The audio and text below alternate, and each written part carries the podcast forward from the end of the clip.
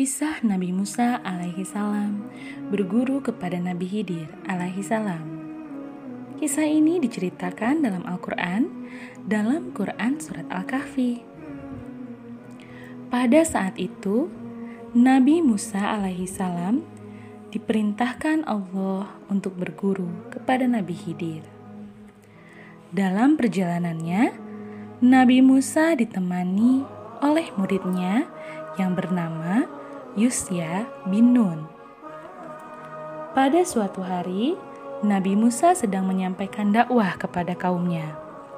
Ketika majelis ditutup, tiba-tiba seseorang menghampiri Nabi Musa dan bertanya, "Wahai Musa, siapakah yang paling pintar di dunia ini?" Nabi Musa menjawab, "Pastilah aku orangnya."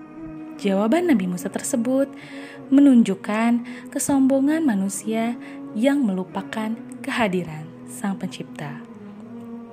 Kemudian Allah mengabarkan kepada Musa untuk bertemu orang yang lebih pandai darinya. Kemudian Allah memerintahkan Nabi Musa untuk berguru kepadanya. Nabi Musa penasaran mengenai orang yang lebih pandai darinya tersebut. Allah kemudian memerintahkan Nabi Musa untuk membawa seekor ikan dalam perjalanannya.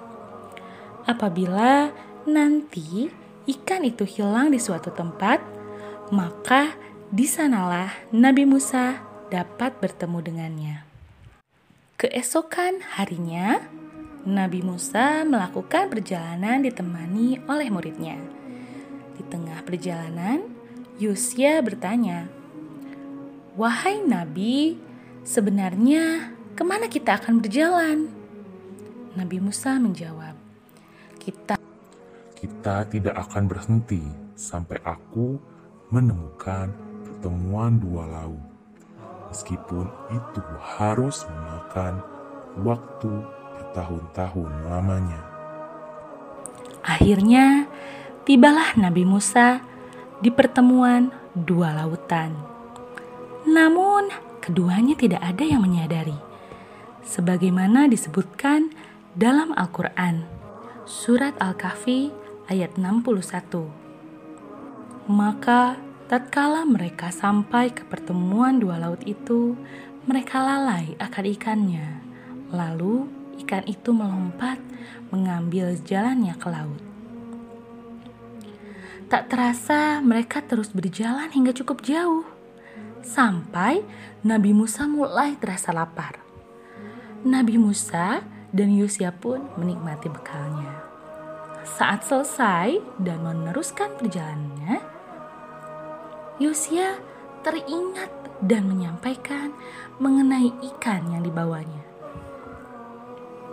Tahukah engkau, ketika kita mencari tempat perlindungan di batu tadi, maka aku lupa menceritakan tentang ikan itu. Dan tidak ada yang membuat aku lupa untuk mengingatnya kecuali setan. Dan ikan itu mengambil jalan ke laut dengan cara yang aneh sekali.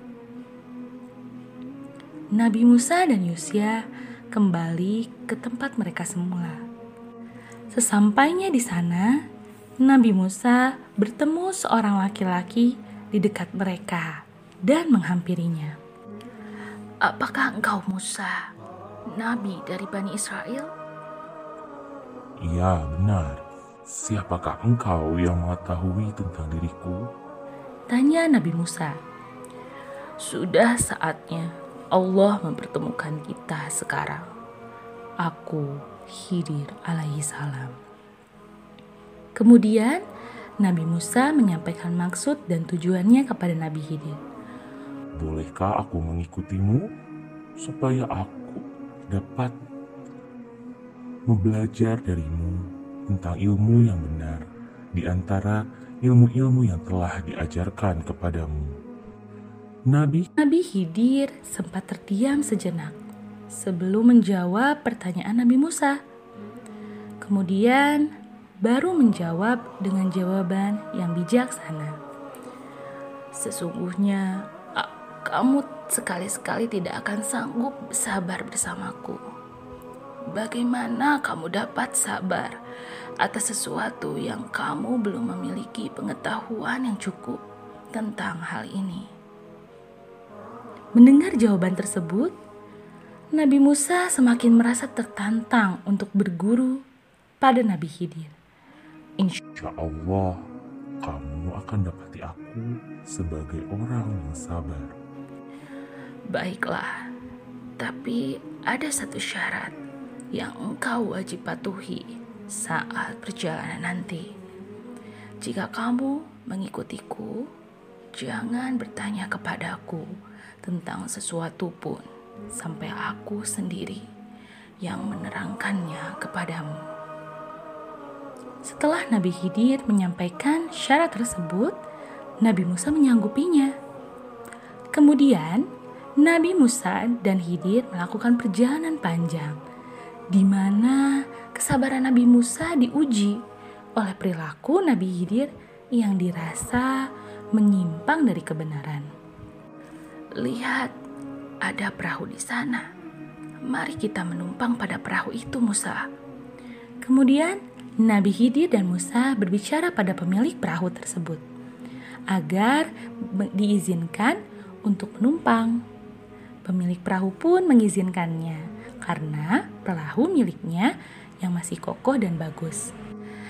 Tapi di tengah perjalanan, Nabi Khidir membolongi perahu tersebut sehingga membuat Nabi Musa gelisah. Hingga akhirnya Nabi Musa mengungkapkan kegelisahannya terhadap Nabi Khidir dengan nada yang tinggi. Wahai Nabi Khidir, apa yang sedang kamu lakukan?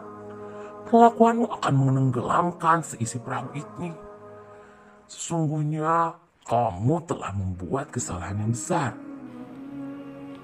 Mendengar tuduhan Nabi Musa, Nabi Khidir menghentikan aktivitasnya sejenak dan berkata, Bukankah aku sudah berkata bahwa kamu tidak akan pernah sabar?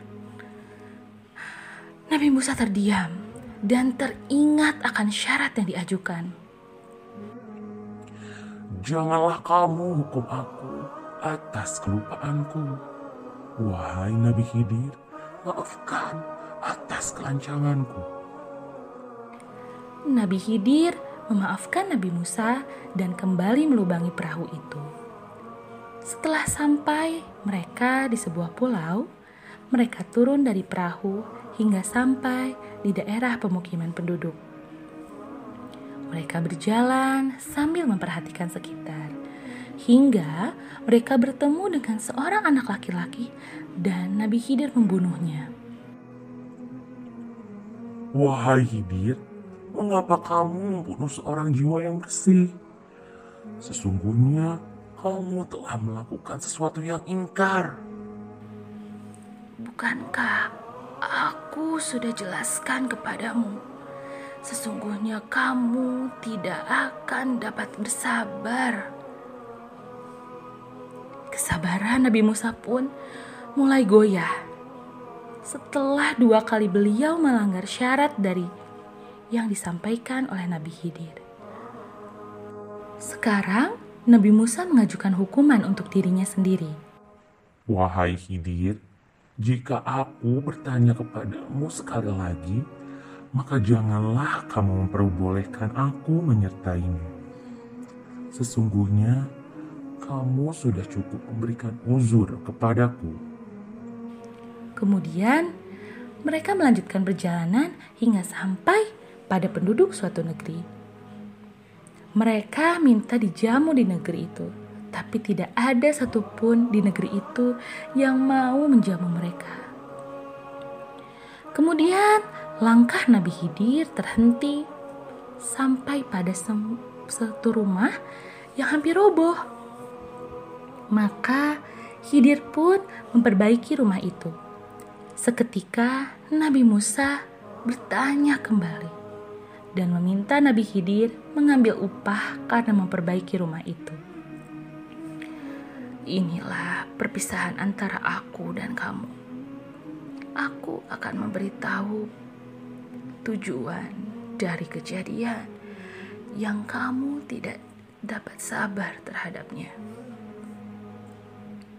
Adapun pertama, perahu itu adalah kepunyaan orang-orang miskin yang bekerja di laut. Aku merusak perahu itu agar selamat dari rampasan raja yang zolim. Raja itu merampas tiap perahu yang bagus. Nabi Musa mengangguk. Yang kedua, anak muda itu memiliki kedua orang tua yang soleh. Ia akan menyesatkan orang tuanya kepada kesesatan dan kekafiran. Aku berharap Allah menggantinya dengan anak yang soleh.